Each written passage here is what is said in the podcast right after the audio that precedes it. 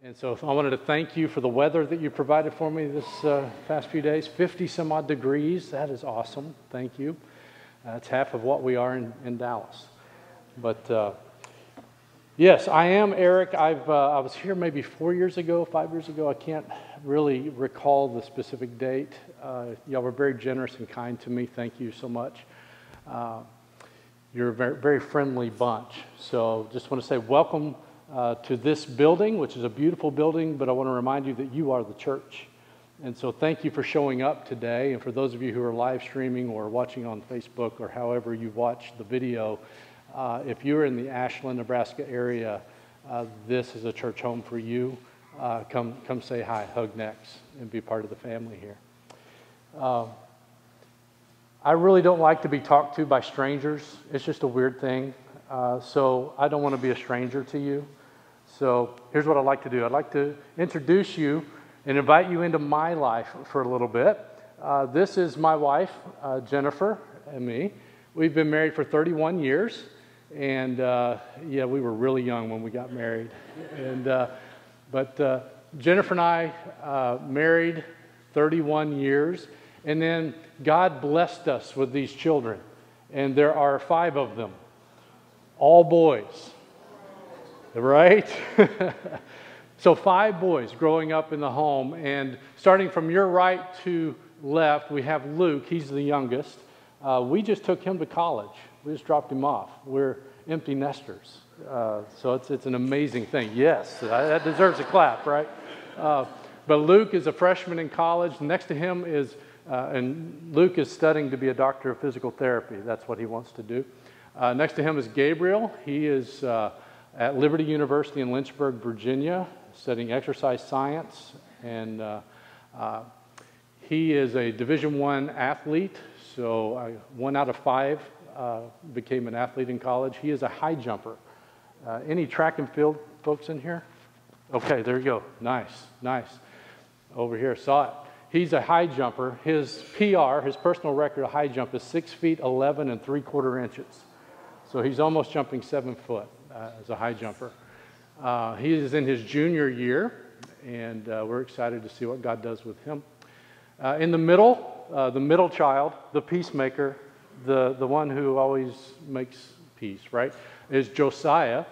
Uh, Josiah graduated Moody Bible Institute in Chicago, and he and his wife are in Pennsylvania, Lancaster, Pennsylvania, and he is a youth pastor and teaching Greek and ultimate frisbee. Who knew? The school needed a PE course, so he suggested his favorite sport, ultimate frisbee. Uh, and then Micah is uh, our second born, and uh, Micah is, uh, what is he doing? He is an educator. Any educators in the room? All right, maybe one or two. Great. Uh, he is the music teacher at the same elementary school that he went to and grew up as a kid. So that's been a really neat story to share. He and his wife uh, live near us in the Dallas area. Uh, and then our oldest is Caleb. This is the one that we really screwed up because we had no idea what we were doing.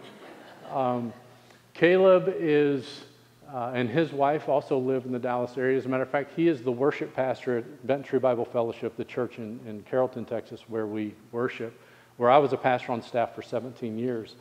Uh, when in 2020 I stepped off of uh, staff to start a nonprofit ministry called Reclaim Leadership to travel around and encourage pastors uh, when they say, if this is ministry, I don't want anything to do with it. Uh, and infuse hope and biblical perspective for them to stay the course of ministry. But Caleb is the worship pastor at that church. He and his wife, like I said, live close to us, and they gave us this our first grandson. Uh, he is currently 11 months old. This is a little older picture, but Judah Graham Willis uh, is my first grandbaby. And uh, I, I don't have words. Any grandparents in the house? Right? What are the words? it's just, it's amazing uh, to spoil them and hand them back and, and uh, all that fun stuff. All right, so here are the ladies, uh, the Willis ladies. my wife Jennifer in the middle, and then uh, there's Kimberly, that's Caleb's wife. Uh, she is a vocal teacher at a Christian uh, school in the Dallas area. Um, and Katie is Micah's wife, and she is an educator as well. She's special education elementary, is what she does. And here is Madison and Josiah. Oh my goodness, another grandbaby too is due in November. They just uh, gave us that news. But I have to tell you, and I don't have a picture of this because the news is so fresh Micah and Katie, the baby is due in March. So grandbaby number three is on the way. So the Willis family is growing and growing and growing.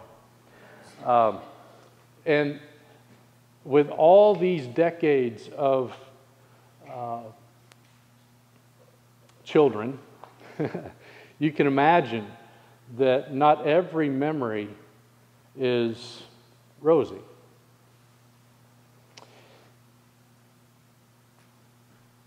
Today's sermon, I want to share with you, uh, the title is Do You Want to Be Well?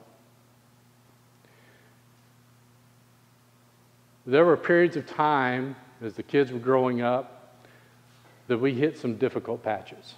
Anybody? Okay. Uh, an astounding statistic 100% of human beings suffer. All right? So we hit some bumps in the road. One of those was when Jennifer had a seizure. Uh, she passed out, hit her head. Uh, it was Good Friday, so I was at the church working an event, Good Friday event. I get a telephone call from one of the kids uh, Dad, mom's fallen. She's hit her head. Ambulance is on the way. Well, we had no idea what was going on with her physically. Months and months of doctor's appointments and visits and tests for this and tests for that. And they came to an inconclusive conclusion that uh, it was just one of those freak things that happens in life. She had a seizure. And she's fine today. Fine today. By the way, she's a NICU nurse. She works with little babies in the hospital. So that was a rough patch. But then I remember back uh, when Micah, the bearded one, the tall, the second born, uh, was about four years old, and he wanted to give his mom a birthday present. So he was jumping on the bed and doing flips, and he wanted to give his mom a birthday present. Well, he lost his balance and hit the side of a computer table and gashed his head open. Happy birthday, Mom. We wrapped his head in a towel and rushed him to the emergency room. It was a pretty big gash all the way down to the bone. They had to suture it up and all that. But we walked through the emergency room doors. They slide open. The nurse meets us there, and she just goes flush, just white as a sheet. And that's when we realized that we had wrapped his head in a, a red bath towel, and she thought he had bled out. So Word of advice when you compress a wound, don't use a red towel, all right? So, um, but then there was a time that uh, my seventh grade boy quarterback dropped back for a pass. First play of the game, first down of the season. He drops back for a pass, about to make the throw, and he is blindsided by a 300 pound seventh grader. Here's a picture of Luke. Yeah, he has, uh, he's our bionic boy. Uh, bolts and screws and rods. He broke his femur. What's the most difficult bone to break in your body? The femur. So he is our bionic boy. Uh, he's doing great today. It's actually one of the, God used this as one of the reasons he wants to be a physical therapist uh, because of his experience uh, through that period of time. But then there came a time when I received a telephone call. It was March of this year. In March of this year, I received what I call my wake up call. 8:30 a.m., my doctor uh, calls with some lab results. And what you need to know is that I'm type 2 diabetic. And when I received my diagnosis at the age of 40, which was about a dozen years ago, I took the pills. I didn't think anything of it, just didn't change my lifestyle, didn't exercise, didn't eat clean, didn't do what the doctors recommended I do. I received this telephone call in March this year. The doctor says your A1C number is 10.3. If you know, you know. You see, an A1C number uh, over 10, the doctor began to clarify what will be happening to me.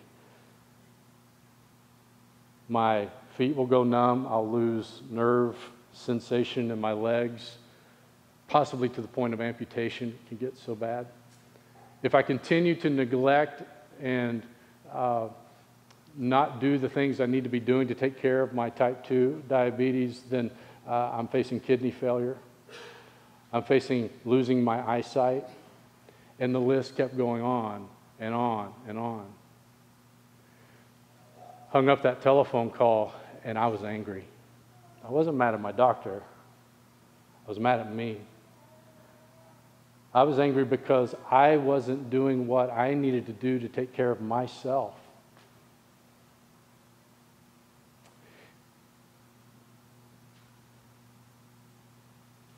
The reality is that in 2022, cancer diagnoses are going to be going through the roof.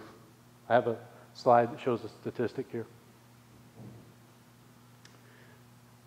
An estimated 1.9 million. You see, cancer hits a lot of us real close to home. My sister, whom lives in a different state, uh, I don't see her that often. I got to visit her this past week, double mastectomy, breast cancer. She's a survivor, she's a thriver, she's a fighter. But you know, cancer hits way too close to home. In a 2020 study uh, from the uh, diabetic uh, folks, they said that 10.5% of the U.S. population had either type 1, type 2, or type 1.5 diabetes in 2020. First of all, who knew there was a type 1.5?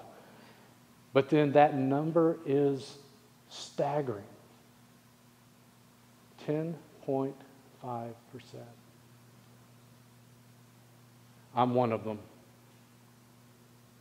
And yeah, I can get as mad as I want at me, but it boils down to me answering my wake up call. There's another statistic, and this one's going to blow you away. 100% of those of us breathing in this room will not be at some point in the future. But before we go all gloom and doom and woe is me, all right, I want to take us to God's Word this morning. I want us to take a look at John chapter 5. Since none of us are immune from physical hurts and ailments, and we get this wake up call, I want us to see how someone responded to a wake up call when Jesus showed up. Matthew, Mark, Luke, and then John. John chapter 5, verse 1. After this, a Jewish festival took place, and Jesus went up to Jerusalem. All right, let's stop there. I know you're thinking, oh boy, this is going to be a long day. After this, let's go back to chapter 4 for just a minute and take a look at what after this refers to. You see, Jesus is beginning his earthly ministry. He has got his disciples with him, and uh, he's traveling through Samaria and Galilee and Cana. You see the map there. It's, he's, he's in the northern part, he's headed down toward Judea toward Jerusalem. He heals uh, uh, an officer's son. He talks to a Samaritan. Uh, he's on his way to Jerusalem. Now, the Feast of the Jews is most likely the Feast of Tabernacles in the year 31 AD. Fun fact that would have been about October 21st to 28th in 31 AD.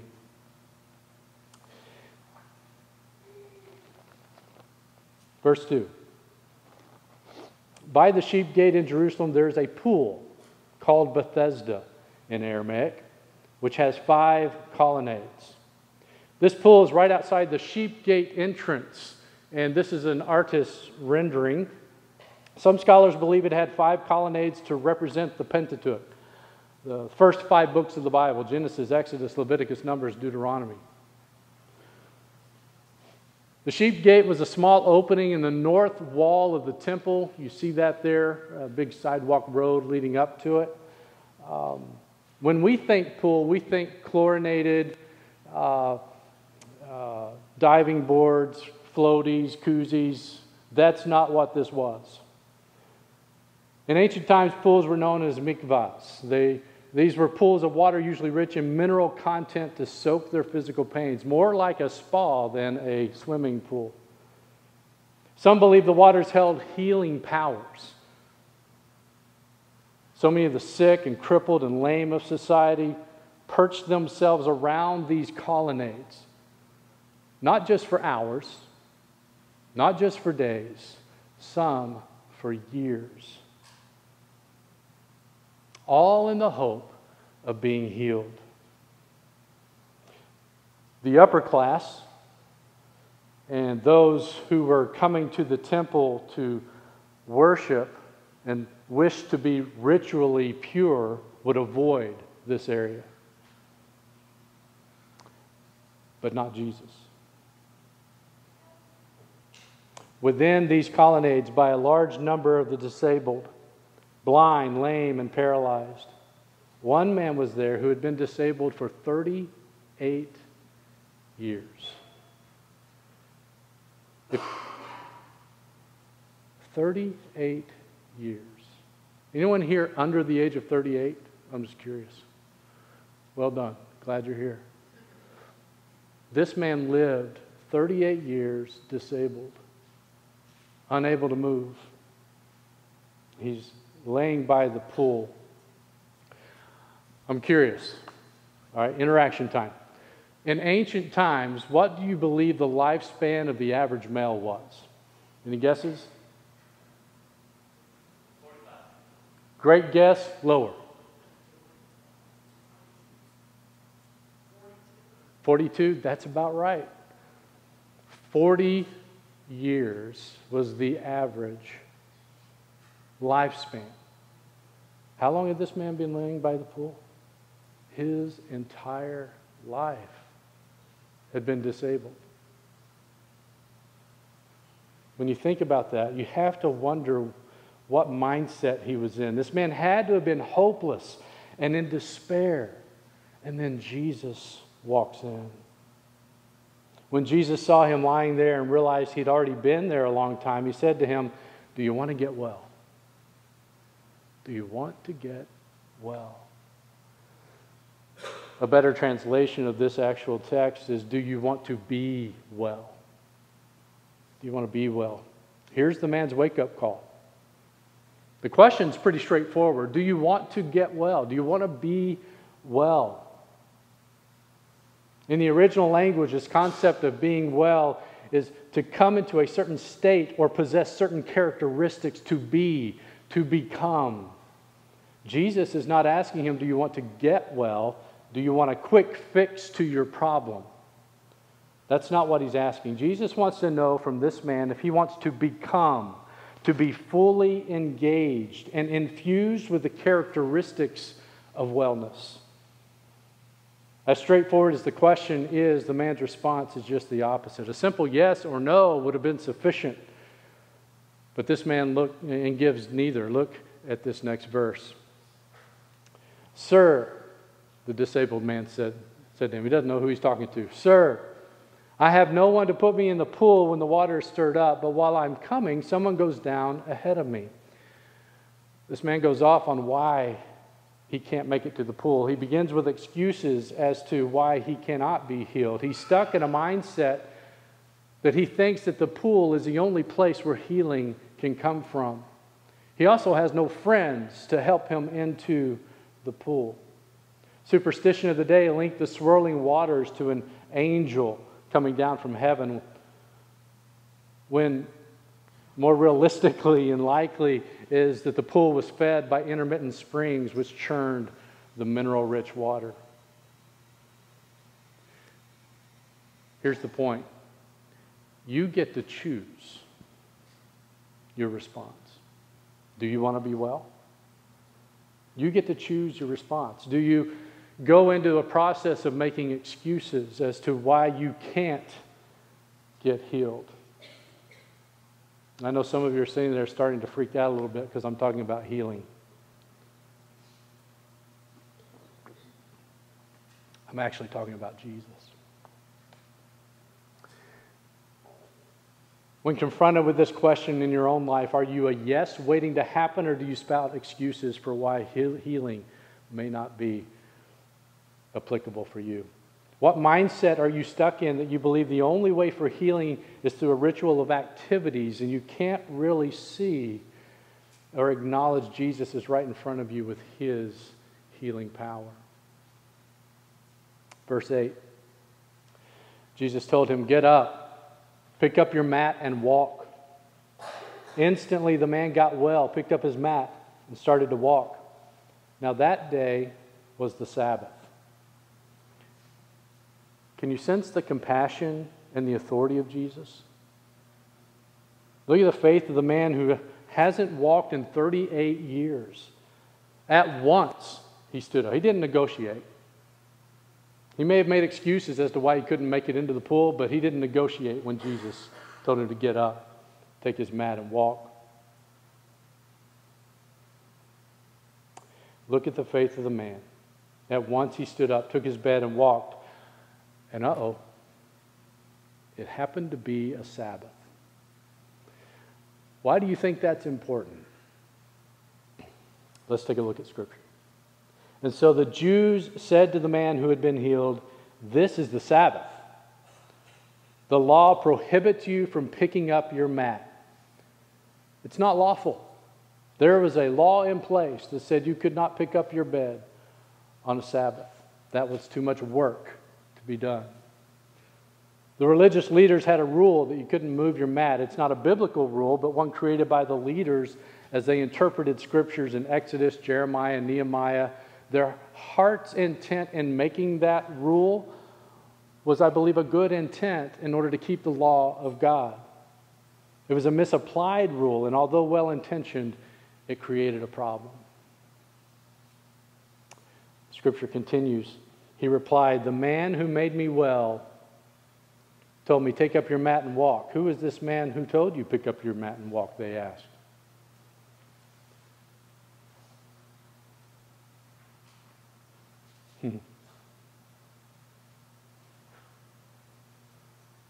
All I know is this guy healed me. You can see the compassion of Jesus, and he's confronted here with this dual voice. Take up your mat and walk. Get back on your mat. 38 years, an invalid, a lame, can't walk. He's walking now. The man's response had to come across as incredulous. I've been lame and laying here for 38 years, and now you're telling me to get back on my mat? Right. All I know is this guy healed me, and I'm walking, and I'm walking toward the temple to worship God. What rules are standing in your way of asking for healing? The natural laws, science, logic, common sense. Yep, those are real and those are valid. But the one who heals holds power over all laws, especially the ones keeping you from approaching him with your request for healing. So not only do you get to choose your response, you also get to choose the voices you listen to. And most often for us, it's the voices that are going on in our heads, right? Telling us we can't, or you aren't, or reminding us of past failures, or limiting us in our beliefs as they apply to our Creator God who knows us more intimately than anyone else, and He still loves us. After this, Jesus found him in the temple. After this, all the healing stuff and all that's going on. Uh, after this, Jesus found him in the temple and said to him, See, you're well. Do not sin anymore, so that something worse doesn't happen to you. Verse 13 But the man who was healed did not know who it was because Jesus had slipped away into the crowd that was there. A couple of observations here. Have you noticed Jesus has this uncanny ability to kind of disappear and kind of slide away? I don't think it is a mystical, magical kind of disappearing act that he does. He just goes along with his day. He moves through crowds. He disappeared in that moment and he made his way to the temple. Where did Jesus find this healed man? In the temple. Worshiping God with deep gratitude. Can you imagine You've been lame for 38 years and you are healed. Can you imagine how ecstatic you would be? Just beside yourself, you would be. So many experiences that you had never experienced before. You're able to walk, you're able to skip, you're able to kneel and get up, you're able to run, you're able to experience a level of life that you've never had before. And this man ran to God first thing. Would you be grateful for healing? Or would you be thankful that you can now live your life the way you want without any physical obstacles in the way? This man ran to the temple to worship God, and Jesus found him there. When we read these words in verse 12,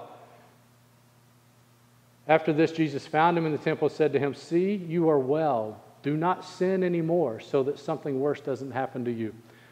That causes us to go, Whoa, whoa wait a minute. What exactly does this mean?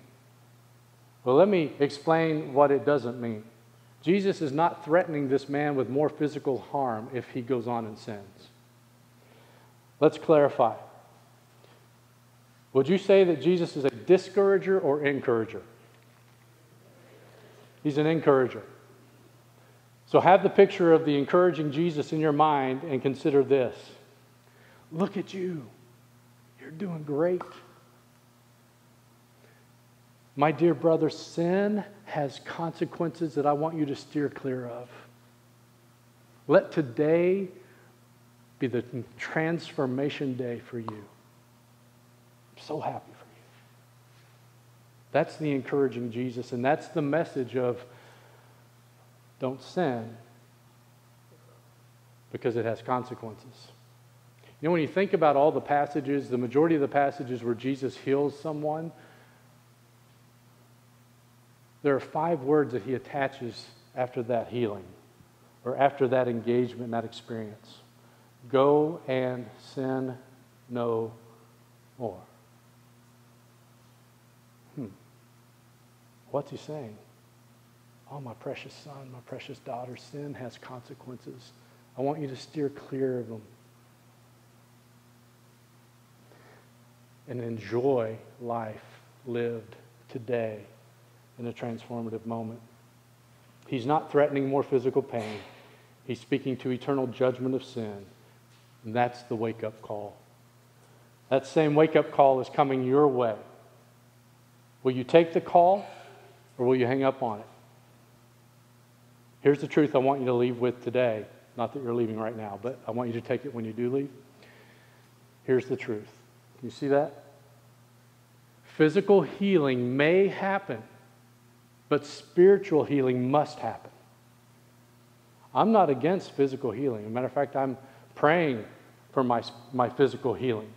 I'm praying for my sister's full healing and recovery from her cancer and a recent stroke that she suffered.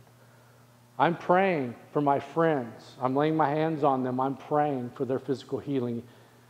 God desires us as brothers and sisters in Christ to pray for one another, carry one another's burdens, pray for healing for one another.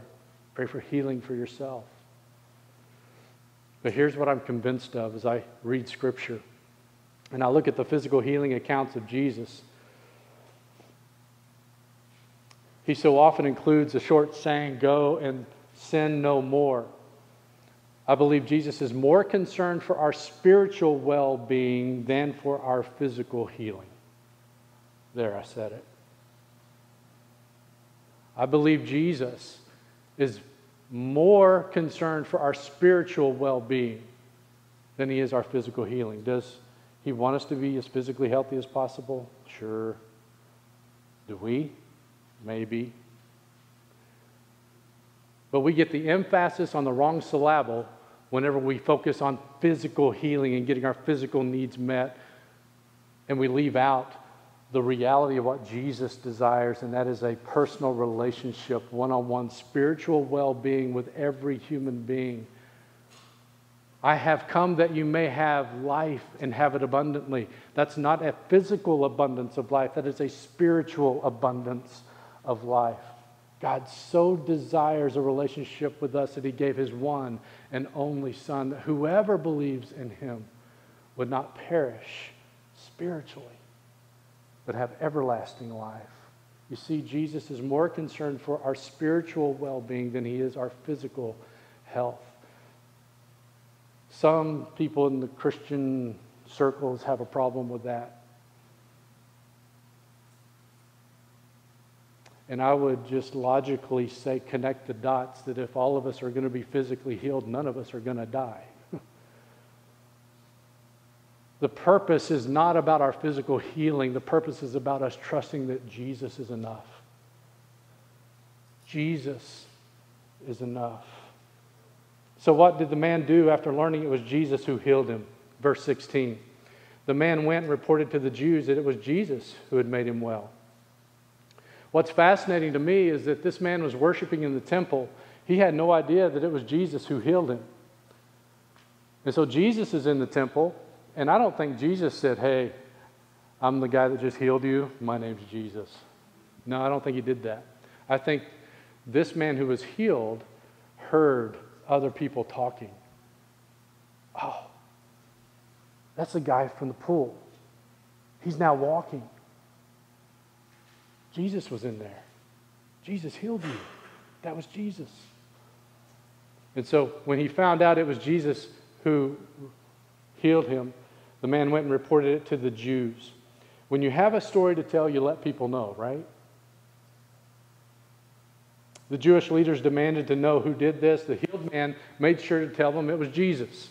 I don't think there was any ill intent in, in his heart in going to tell on Jesus because he healed him. He shared out of his excitement, but the religious leaders pursued Jesus, accusing him of breaking the law because remember what day it was?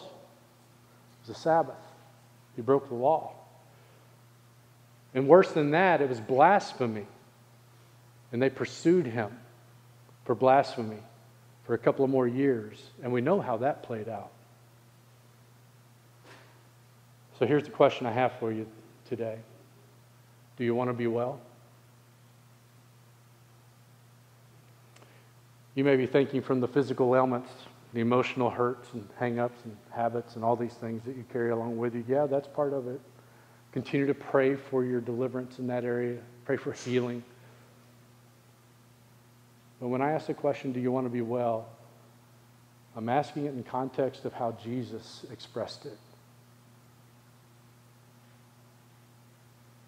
When you answered this question, do you want to be well, are you thinking about the physical ailments you have, or are you thinking about your spiritual well being? How might your response to that question sound to the ears of the one who has the power to heal? Not just for the physical, but ultimately for the spiritual. Are you bold in your plea for healing, or do you give an excuse as to why you can't be healed? Jesus knows you more intimately than you know yourself. He still loves you. He knows your physical, emotional, mental needs, and He is most concerned with your spiritual wholeness, your spiritual condition. When was the last time you took a pulse of your spiritual condition? We go to medical professionals for physical healing. We go to counselors and therapists for emotional assistance and help through difficult times. We seek out political leaders to rescue us from societal ills. Each of these are needed and they're necessary, but all of them are supplemental to the true source of healing and hope, Jesus Christ. Do you want to be well? Jesus has to be enough. Do you want your well being? Jesus is enough. And for some, your physical healing will come this side of heaven. I'm praying for it. For others, we will celebrate our healing the moment we arrive in heaven. The timing of our healing requires Jesus to be enough. Will you allow Him to be? Today, Jesus is asking if you want to be made whole. He may choose to heal you physically, but He so desires the more important healing of your soul. So, where are you on your journey? At one point in my journey, I had my feet in a gutter, gutter and my rear end on a curb, and I was praying to die because I didn't want to live anymore. The emotional hurt was so intense. But it was in that moment that God tapped me on the heart and reminded me that I have come that you may have life, spiritual life abundantly in the here and now and for the forever. Amen. Where are you on your journey? You see, we're all on a journey to a forever destination, to one of two very literal places heaven or hell. And what determines your forever destination isn't how good of a person you are. It's not how physically fit or healthy you are this side of heaven. What determines your forever destination is one thing and one thing only. What will you do with Jesus? Do you believe that he was God's one and only Son, born of a virgin, lived a perfect life, willingly went to the cross, and became the sacrifice for us, dying for us so that we didn't have to die spiritually? Forgiveness of sins is available. Your forever destination changes in that moment when you ask God to forgive you and to accept you and to take you. And in that moment, he doesn't turn his back or he doesn't go to a ledger and says, Well, you did this and you did that, you said that, you hurt this person. He doesn't go through a ledger. He goes to the blood of Jesus Christ that was shed on the cross and he covers you with it. And he says, Absolutely, yes, you are forgiven. Now live in the forgiveness that you have received. You get to choose to trust Christ with your life or to remain spiritually crippled with only wishful hopes and excuses. Let Jesus calm your heart as you say yes to Him. Yes, Lord, I choose to trust you today as I desire for you to forgive me of my sins and heal my soul. It's a simple prayer, it's not magical. Choose words that you prefer. But this morning, you're going to have an opportunity to pray to ask the Lord for your spiritual well being and healing for eternity. And in this prayer, pray for your physical health too. Pray for your friends who are hurting and in need of physical healing. But just know that if physical healing does not happen this side of heaven, Jesus is enough. Let's pray. Father God, thank you for your love for us, your mercy, your grace. God, I pray for those in this room that desire their spiritual well being to reflect that which you have provided through Jesus on the cross. And in this moment, may their heart cry out to you, Lord, forgive me. Come, reside in me. I am yours. And God, I thank you that in this very moment, upon the prayer from their lips and their heart, you say, absolutely yes, you are forgiven. God, I pray for this church, the group of people that you have brought together here at Riverview, that this community will be impacted. Not because they know the name of a church, but because they know the name of the Lord of Lords, and the King of Kings, Jesus Christ. And it's in his name we pray. Amen. If you prayed for God to heal you spiritually this morning, tell someone. When you have a story to share, share it. What other people do with that story, leave that up to them. Share the news of your new life in Christ. Church, and I'm talking about people. May God's blessings be upon you as you live in the forgiveness that you have received in Jesus Christ. God bless you. Thank you.